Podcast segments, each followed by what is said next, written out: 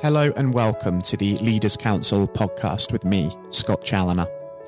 This podcast, just like the Leaders Council itself, is all about recognising and celebrating the people who keep this country running. We exist to give leaders a voice outside of their own organisations and to support them in the same way that they support their staff every single day of the week. If you are in a leadership position yourself and would like to have your voice heard on the national stage, then please do go to leaderscouncil.co.uk forward slash apply. Now, joining me on today's programme on what is a warm spring morning here in the capital is Inzar Haq. Inzar is an entrepreneur and business development consultant at Insight Consultancy, a design agency based in Leicester, which is a trusted advisor and partner to a diverse range of businesses all across the UK. Um, Inzar, welcome to the programme and thank you so much for joining us. Hi, Scott. Thank you very much for having me. It's a real pleasure having you on the programme. And I think a good place to start would be by addressing the elephant in the room here. And that's the fact that we are recording in mid June 2021. And so, even though we're seeing some green shoots as we move out of social restrictions, we're still somewhat in the grip of the COVID 19 pandemic. And we have been in some way for the best part of 14 months now. So, with that in mind, Inzar, to what extent has all of this affected you in your business in this last year? Usually, actually. I mean, um, when when I mean, first of all, when lockdown happened, it, it, sort of I think it took the whole world by by, by surprise. It was. Um, I remember someone coming into the office very very early on and saying that you know that this um, I think everything is going to change really and. I know a few few people in the office said no, you know, it, it will it will pass. Um, but slowly, as the days and, and weeks went on, um, you know, it started becoming more and more serious, and we really started having to look at what we're going to do to actually pivot our business. Um, you know, we're a small design agency. We're based in Leicester, um, and uh, you know, all our clients are um, very similar to us actually. So, so SMEs and micro SMEs, and um, we didn't actually know how. Uh, the, the, you know how the impact was going to, to, to be and to what extent the impact was going to be. So it was really a case of um, you know going into something that, that none of us uh, had ever prepared for, um, and that's that's exactly what happened. I think during the first lockdown, um, you know, we a lot of there was a lot of panic. Um, we I think within the first week, um, we lost about twenty to thirty percent of uh, our client base. Um, and when I say lost, it was more sort of a pause. you know, look, you know, we're not quite sure how we're going to manage to, um, you know, pay for the services that we offer. And a lot of our clients said that, look, we want to side, and, uh, side with caution um, and see how things are before we, we commit to any future projects. And any future projects were in the pipeline were, were, were, were paused as well.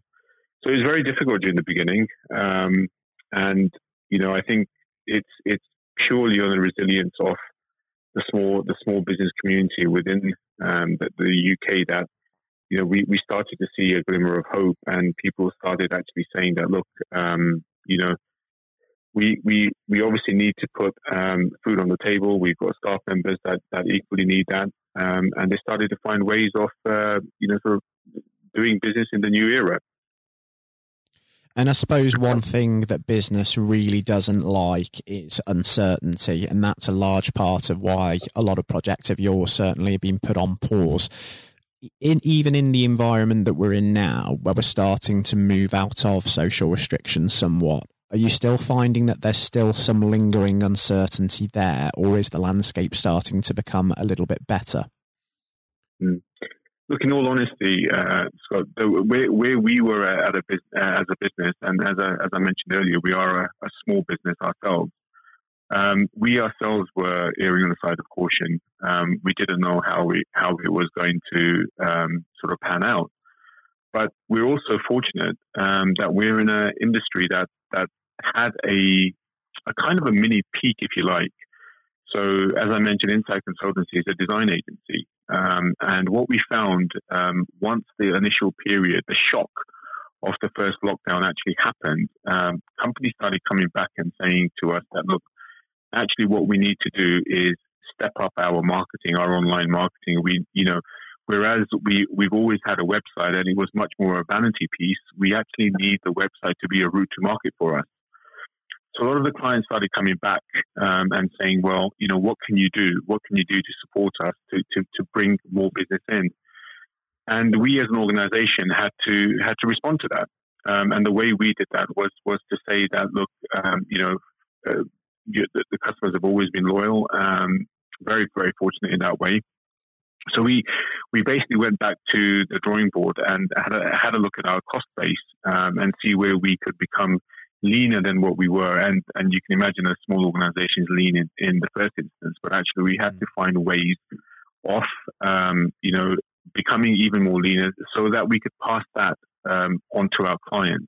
Um, so in that way, we were we were you know I think we were one of the fortunate few um, who saw the, the, the clients come back. Um, and even a few of our clients are, are, you know, restaurant chains, and those restaurant chains where you know there, there, was no glimmer of hope, and as time went on, that got worse and worse. Still came back and said, we we still want to remain within the the, the minds of of our um, client base, and uh, so yeah, in that way, we were very very fortunate that we we managed to um, scale our business down in a way that we became leaner than what we were as organization um, and than we've ever been before. And we could pass it on to our clients, and they benefited from that too. That's really positive. And I suppose one way that business has really innovated over the course of this last year as well is by integrating digital and technology more into its day to day operations. And we've certainly seen that in some of the flexible working models that have been introduced over this last 14 months too. Now, there are benefits to working remotely and there are benefits to, of course, having a common office space with minds working together in person. But if we do ever get to a point are where COVID is no longer an immediate and present danger to life. Do you think there's ever any room now for the office to ever come back in vogue as it was? Or is it likely that flexible working models, at least in a hybridized form, is going to be the status quo from now on, do you think? I think that's a very interesting question, actually, because at the moment uh, we are still all working from home. Um, our offices are at the university in Leicester, at the Innovation Centre, but we're still all working from home. And uh, the question is now arising that what's going to happen next? Um, if you're asking my personal opinion, I, I, actually think that there will be a, a, much more blended, as you mentioned, a hybrid approach to the way that people do business. Um, what I found is very quickly we adopted um, a way of working that would not have, uh, we wouldn't have dreamt of. Um, yes, we had the odd Skype call, we had the odd, you know, odd Zoom call, Zoom Zoom was a term that wasn't you know wasn't in our vocabulary, and now it's used you know multiple times in in, in every hour of the day almost. And uh, so, in in my opinion, I think there will definitely be a blended approach, a hybrid approach to business. Um, as far as offices are concerned, I think people are much more open to the fact that you know you, you're a leaner organization by working from home, um, and they, they understand that fully. Um, I find that some clients you know, it's it's nice to get together every so often with with your clients and you know maybe go for a coffee, but it could it, you know it, it, it isn't a case of someone has to travel to your offices um, and maybe spend a few hours traveling down to you, um, having the meeting, and traveling back. Whereas I think um, working online makes that much much more efficient, um, and I think that's that's the that's the route we're going to take. Mm. And it has its benefits, doesn't it, for time efficiency and sustainability doing things remotely, such as meetings, which avoid sort of long travelling times and commutes. And that's another argument for sort of that flexible working model, isn't it? And I suppose sustainability as well is going to be a key part of whatever economic recovery we can expect by the sounds of things. So much so, I think um, there's so many benefits, uh, Scott. To be honest, um, you know, the environmental benefit of, of not having to travel, the time benefit, the efficiency, um, you know, the, the number of people you can meet, but also geographic. Um, what what very early on, what we did is um, I got my sales team to start talking to people uh, a bit further afield. Um, a lot of our business comes from referrals and networking groups, and what we found was that we could we could actually meet people. Um, so to, to, to, give you an idea, we you know we we picked up a few clients from the states. Uh, we picked up clients from um, Scotland, um, and this is something that we wouldn't we wouldn't normally do. Um, and that's that's worked out really well for us because um, if somebody wants to have that conversation, um, you know, it, it you know it's it, it's a matter of you know getting onto your computer and uh, and, and, and having that conversation. And in many ways, it's uh, it's much easier. You can share screens. So I think it's it's those um, you know the, the adoption of technology that I think will, will remain with us. I think forever. Certainly seems that way, doesn't it? And just thinking about sort of mental health and well-being, which is another issue that's being greatly amplified by this crisis. I suppose working with clients and also members of your own workforce, you've also had to manage one or two anxious faces during this time. Uh, how's that been for you on the whole? Yes, that, that's that's an interesting question because obviously working remotely has its uh, benefits, but also equally has um, you know huge uh, potential of um, you know going going you know the, the, the feeling of not being around your colleagues um, and isolation and loneliness. Um, and we we've we've always taken that very seriously. Um, what we tend to do is, from a practical point of view, we have Zoom on all the time. So Zoom would be running in the background, um, and each staff member would, would have their own designated area within the platform. Um, what we also tend to do is just be creative on how we can although we aren't, um, you know, sort of close to each other physically, but there's, there's nothing stopping us from doing um, activities together as a team.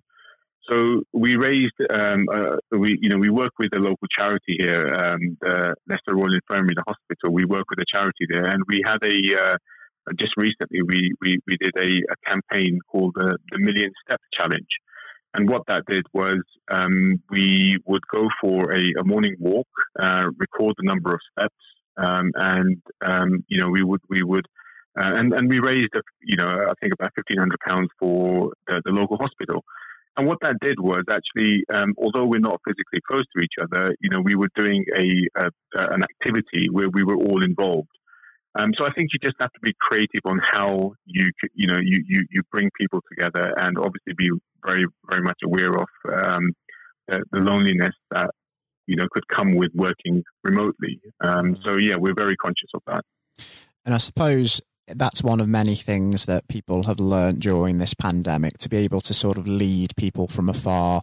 Um, but also as well, what's come with that is an element of trust. Like, whereas people may not have tried working from home before, they've now sort of dabbled into it and realized that you know, I can trust my workforce to be more productive. And that's one of the things that business leaders have taken away from this is a very key learning, I think.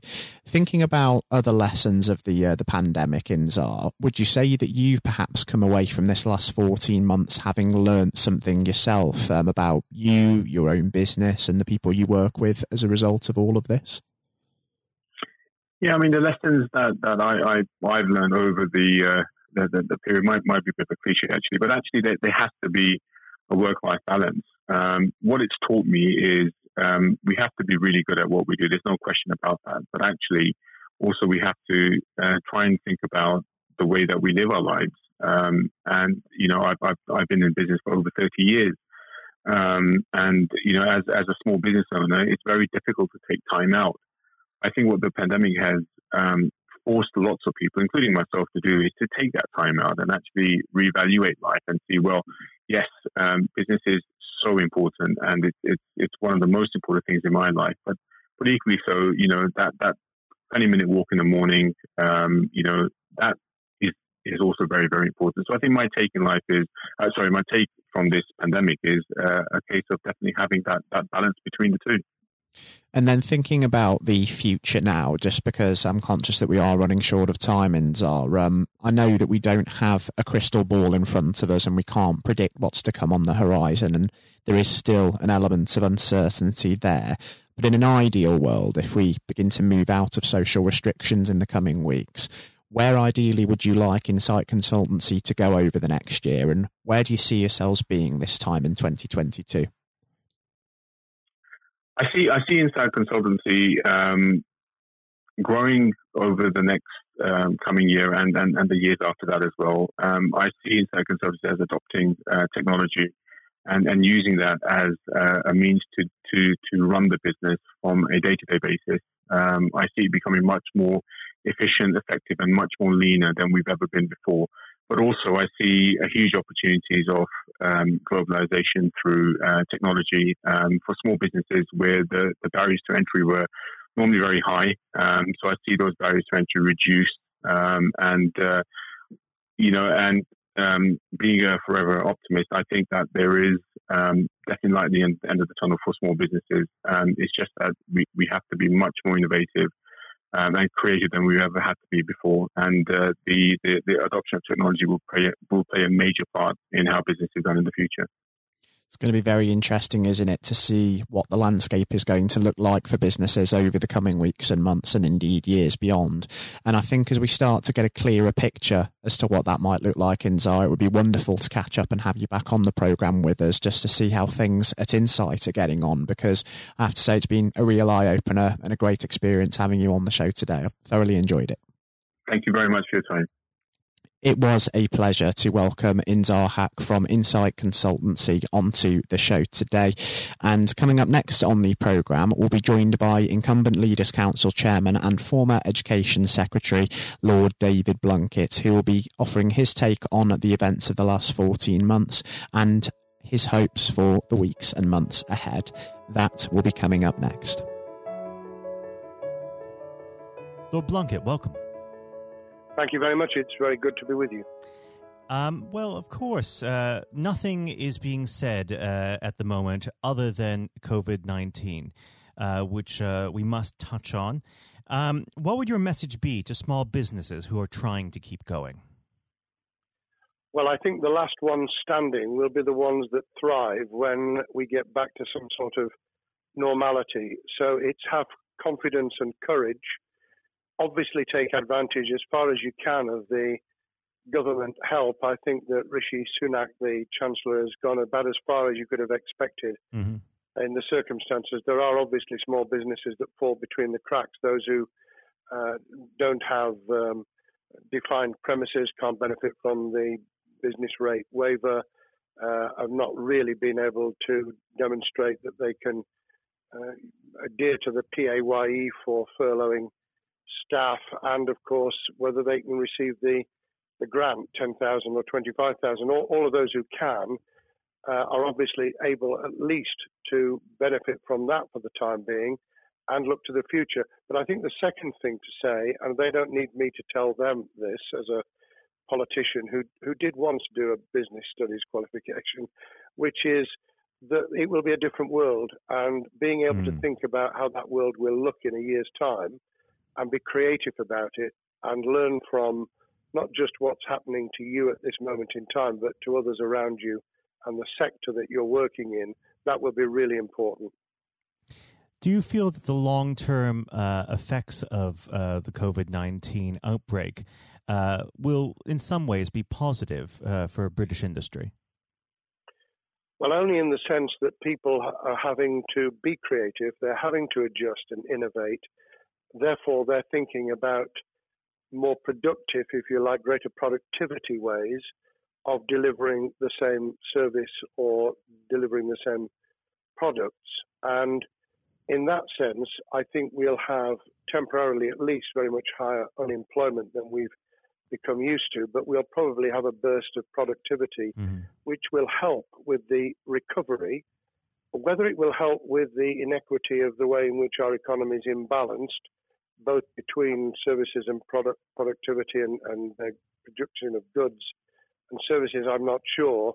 What we will need to try and do is to ensure that the geographic imbalance that exists is, as far as humanly possible, is dealt with by both uh, the entrepreneurship and innovation from the bottom up and targeted government help, which will still be needed. And we are now in the throes of the kind of borrowing that we saw back in 2008 to save the banking and economic system. We're, we're having to do that to save the whole of our productive business and mm-hmm. commerce, and I think that will have to be sustained for some time. Do you feel that people will take a second look at global supply chains in the wake of this outbreak? I think there's going to be much more creative ways of using local supply and linking up inside sectors much more effectively. And I hope that the Leaders' Council will be able to play a part in that in the sense that people who mm. have something in common, a synergy in terms of what they're delivering, whether it's a service or whether it's manufacturing or whatever, uh, will be able to see that there's a, a, a good outcome from n- knowing the sector better, linking with people, not just geographically, locally, but those in this country who may not have been on the radar in terms of what they produced for the supply chain.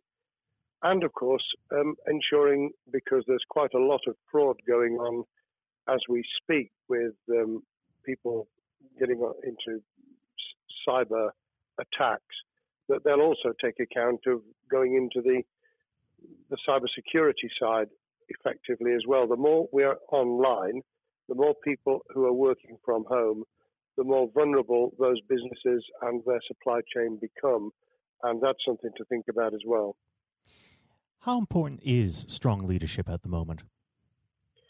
Well, I actually think that it's brought to the fore leadership in a whole range of areas from obviously government itself, and there's been ups and downs, but all the way through the public and private sector, people have, to use the jargon, stepped up.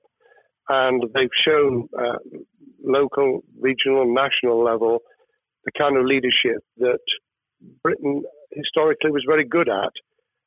Regrettably, we've not seen, seen the same on the international scene for mm. all kinds of reasons, uh, but maybe we will in future. So I think out of this will come experience of people who have seen an opportunity to do good, as well as seen an opportunity to provide a good uh, service or goods, uh, including, for instance, shortages uh, for the health and social care uh, system, um, the food chain, and the like.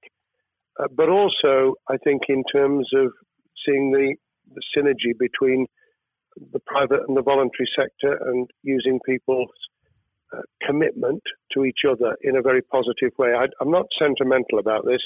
Things will revert. Mm-hmm. But actually, I think there's a, a kind of moment of moral judgment of people feeling that they've got a role to play outside the immediate survival that they're engaged in. And if we can hang on to a little bit of that social responsibility, that will be a very positive outcome. Absolutely. Now, what's your broad view of how the government is responding to this? Are you broadly supportive of their measures?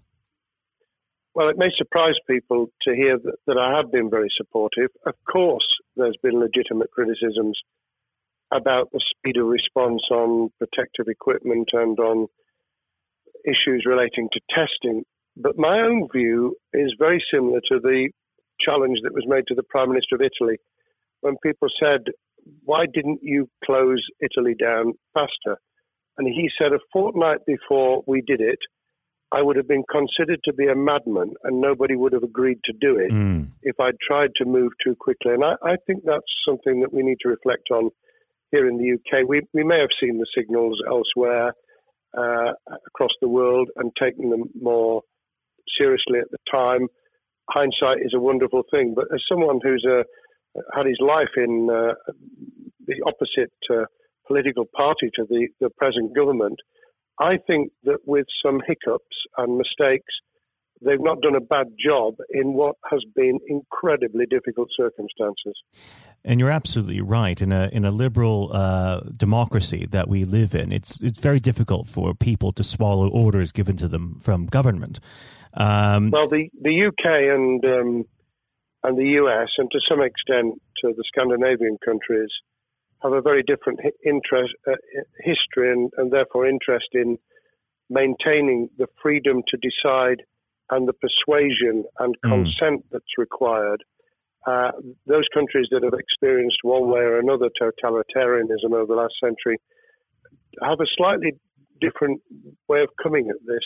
Mm. I don't want to exaggerate it, but I think that that's why getting the balance right of getting people to go along with what you want them to do in their interests as well as the nation as a whole is a sensible, proportional balance. And I think we now need to adjust to the coming out of the crisis gradually, uh, readjusting to recovery uh, in the same way.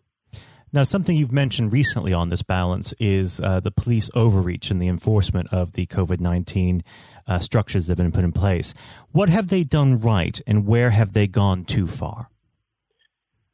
Well, I think that they were interpreting what was not necessarily as clear advice as it might have been for all kinds of reasons, because people were feeling their way. I think what's come out of it has been uh, a demonstration by local police services in some parts of the country that they could get people to do what was needed without the heavy hand of drones overhead mm. or people being told that they you know shouldn't be walking in the street because this was all about self isolation, not incarceration. It was about getting people not to pass the infection on to each other and therefore to provide distance rather than to make our lives a misery. Those police services that adopted that policing by consent and chivying people along did really well. Those who went over the top, I think, soon got a very substantial pushback. And one of the strengths of our democracy is that you could have that debate. People could say, I'm terribly sorry, we, we think the police force in our area has gone over the top. And that in itself is a constraint and uh, a readjustment. That, that's another strength of um, living in a country where you can have opinions and express them without actually being thought to be a fool.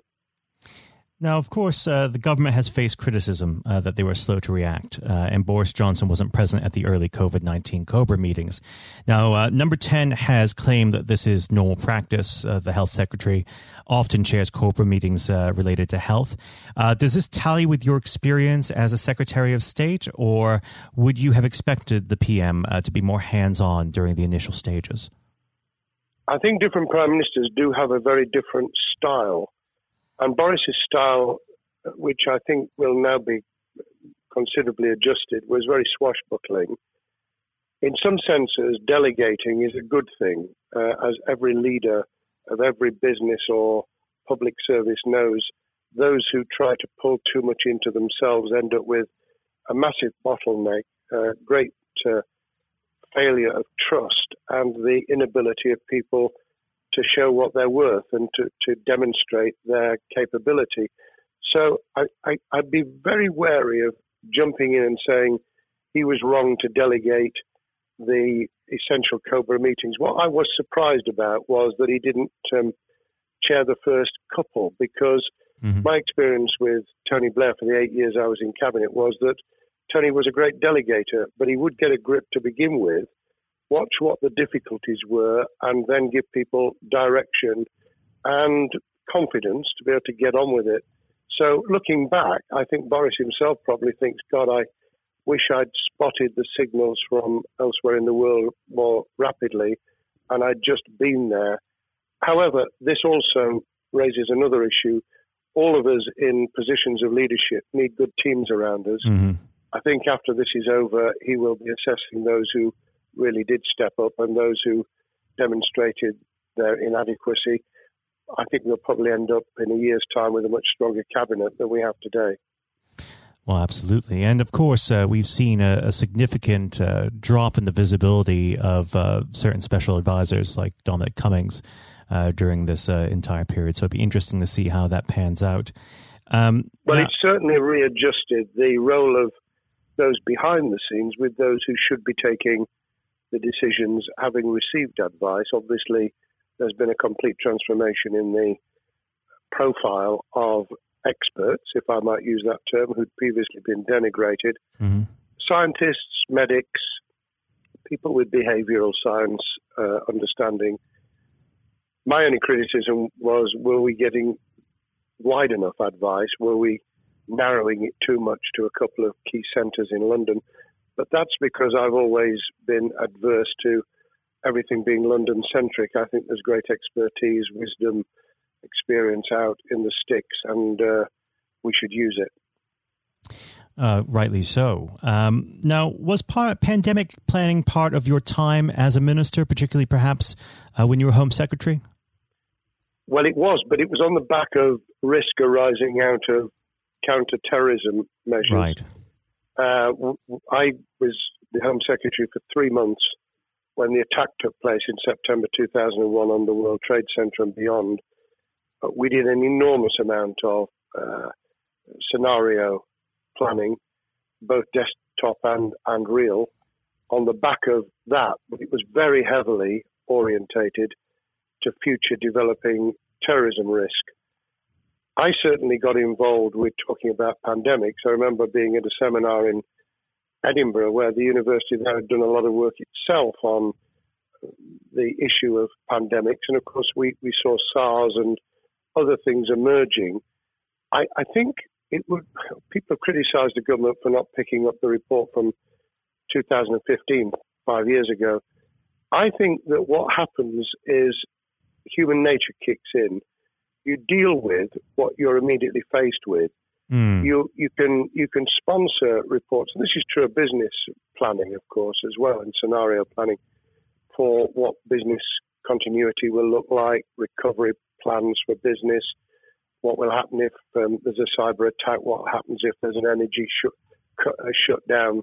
Um, these kind of things you, you can look at, but you're immediately turning your eyes to what's in front of you. And had we picked up a bit more on the danger from Ebola and SARS and what have you in the past, then we might have said, what if something hits us in the developed nations that we don't have a vaccine for, mm-hmm. that we can't immediately whisk up uh, protective materials or equipment or, for that matter, medicines that help with recovery, all of which we now see are a danger. I think this will make an enormous difference to the planning for the for the years ahead. I hope it will be widened so that we don't just look at what's happened. Because very rarely do you see something exactly repeat itself some of the circumstances will be, but others won't. So that's why I've put emphasis in what I talk about on looking at the other virus, the cyber attack uh, scenario, mm-hmm. which could be just as dangerous in a uh, a world of just-in-time provision. One of the miracles of uh, the modern developed world, except for the very poor, has been the distribution of food. A lot of it on computerized, uh, technologically advanced systems, if that were to come down, we'd be in real trouble. So I think we need to think those sort of scenarios as well. So have a full plan across uh, both sectors: uh, biological warfare, pandemics, and uh, cyber warfare. Yes, and to do so on different levels. I think again, thinking of thinking global but acting local, we mm. need a lot more to think about what would happen if something took shape that actually broke down those national and global chains and how we would cope. And without, uh, obviously, we've got enough fear and anxiety to last a lifetime without uh, creating even more anxiety. We can think about those things for the future in a more rational way, I think. Now, aside from the physical uh, threat of the virus, one of the things that people are vastly worried about is the effect on uh, the economy, not just national economy, but also the world economy. Um, now, it, it, has been said by certain parties, um, and uh, I'd like to garner your uh, thoughts on this. Is there a danger of the effects of the lockdown being even worse than those of the virus? Were it be prolonged, I fear that that balance would tip the other way. It is about proportionality. It is about balance. It's the wisdom of Solomon, really, to, to get the moment right when you start to move and then to move quickly. There's no doubt whatsoever that we are stocking up, not just on the economic and employment front, which will be devastating enough, but on the health and social well-being front, enormous challenges, and they will need careful handling because there's a lot of people whose lives, for a variety of reasons, are at risk in the future on a scale that we've been dealing with over the, the um, immediate handling of the pandemic, concentrating really hard on those affected by COVID 19, those sadly who have died or been seriously incapacitated that will roll over into the economic, the social, the mental health, and cultural well being of the nation. And that will need all of us to pull together as well. Absolutely. Now, do you believe the government's doing enough for business? I think that the speed of reaction once the scale of the pandemic was clear was very good. I've praised Rishi Sunak for his action. Uh, remember, a chancellor who only just come into office was planning to deliver the budget in the middle of March and has had three, at least three equivalent budgets since. I think he's handled it very well. Understandably worried now about what we're doing to our economy. The level of borrowing is sustainable because of low interest rates, but it reaches a point, of course, where it tips over so that you can't then do the kind of structural investment requirements that the government were laying out before and in the March budget. And mm-hmm. those will have their consequences as well as a planned payback over many years. I think we've learned something over the last few months. We, we needed to take immediate action. We don't want another round of austerity equivalent from 2010 through to 2019. I don't think the nation, on the back of what's happened and the challenges we have, could take that. And therefore, we need a different plan, economic plan, over a much longer period, just as we did from the Second World War all the way through to 2002 when the final American loans were paid off. Now, of course, uh, one thing that's on everyone's lips um, how much longer do you believe uh, that the lockdown can go on for? I believe that we need to be substantially back in action as an economy in June. This obviously is led in terms of places where people would meet in large numbers, having to uh, adjust to the fact that it will be longer for them. And sadly, that will involve business closures. It's why the Chancellor extended the furlough scheme to the end of June. Mm-hmm. But unless we, we get things moving in June, I think we'll run into the summer where all kinds of services and industries will have a chain reaction effect, and what happens with one will then have a major impact on another. And then you get the skittle effect where things get knocked down that you hadn't perceived were going to be affected. So I very much, if I were in government, and I always think of things in that context, what would I do if I were in government? I would be on the side from the second week in May on the side of the Hawks in terms of saying we've got to start moving and we've got to do so with the collaboration and cooperation of the public who have got the message, who did behave, who responded magnificently. Let's try and get back, perhaps, you know, doing things differently for a time, but substantially getting back to business as usual. Unless we do that, then those areas that can't and wouldn't expect to be back in action immediately get pushed further into the middle of the year and the autumn, and then they become unsustainable. Now, of course, um, one of the other major developments we've had recently are the changes in the uh, the Labour Party. So, if we could just uh, speak on the Labour Party for uh, a while. Um, this might sound like uh, an obvious question, but uh, how does uh, Sir Keir differ from Mr. Corbyn? Well, I'm biased because I believe the Labour Party um, has come out of four and a half years of a black hole of a nightmare, mm. uh, where it neither represented a, a, a uh, credible opposition nor uh, an electable government, and the combination was to let those who supported the Labour Party and needed some of its policies uh, let them down very badly. Sir Keir Starmer both is a highly intelligent uh, professional lawyer who, as Director of Public Prosecutions, led the service well, uh, had to take difficult decisions at a time of austerity, understands the world beyond Labour members, but has been able to do business with those who originally supported Jeremy Corbyn mm-hmm. and was able to command support from them. His creation of a balanced shadow ministerial team has been very encouraging. Um, I, I, supported Lisa Nandy, who he's made shadow foreign secretary, because I thought she understood the north of England and um, the uh, the disaffected uh, Labour former Labour voters. But I believe that Keir has taken on board those who have something really sensible to offer, and I believe he will be both a, a great leader of the opposition. More importantly, he will then present himself as a credible alternative prime minister, and all governments need an alternative government at their shoulder.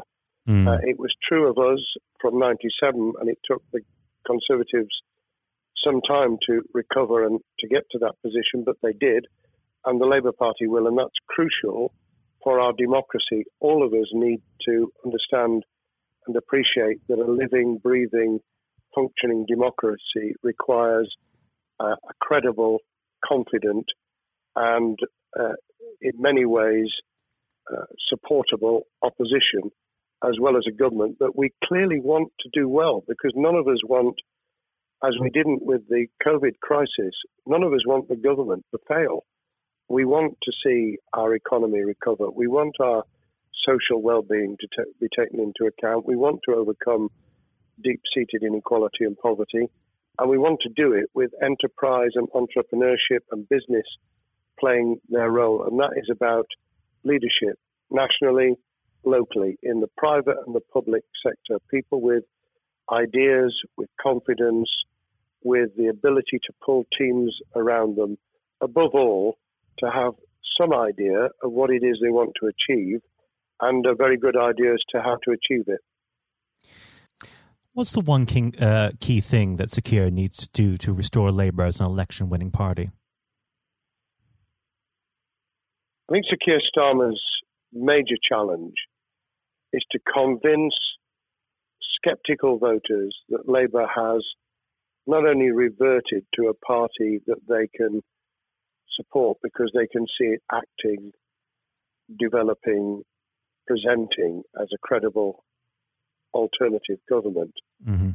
but also that the lessons have been learned from the fiasco from 2015 onwards. In other words, there have to be very clear signals of substantial change, not just the right words, not just reassurance that we're not uh, going back to some of the crazier uh, policies, but actually that we've understood why the electorate rejected those policies so substantially in December 2019. If people get that message, they'll understand that the Labour Party has changed, as it did in the 1980s and early 90s, to become the electable government with the greatest majority and historic majority, even greater than 1945, which I was privileged to be able to take advantage of in 1997 when I joined the cabinet.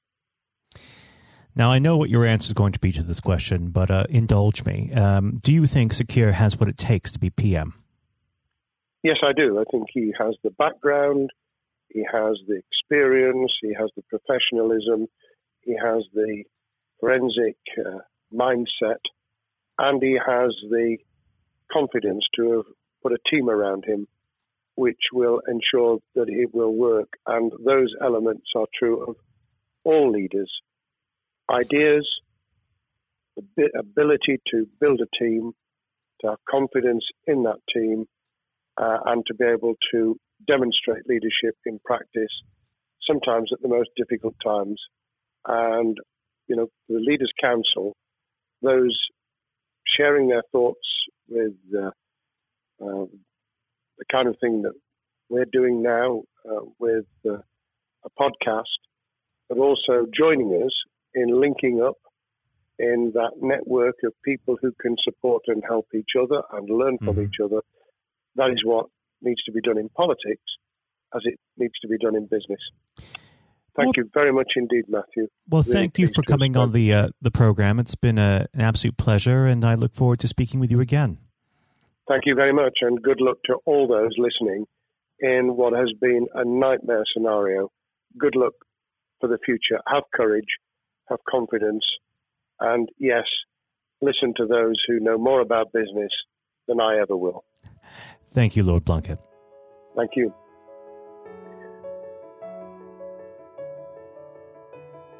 This has been the Leaders Council podcast. Thank you for celebrating excellence in leadership with us. I've been your host, Scott Challoner. Until next time, goodbye. Thank you for listening to our podcast. The views expressed within the podcast do not reflect the views of the Leaders Council of Great Britain and Northern Ireland, its parent company or subsidiaries, members of staff, or other guests of any other person therein associated.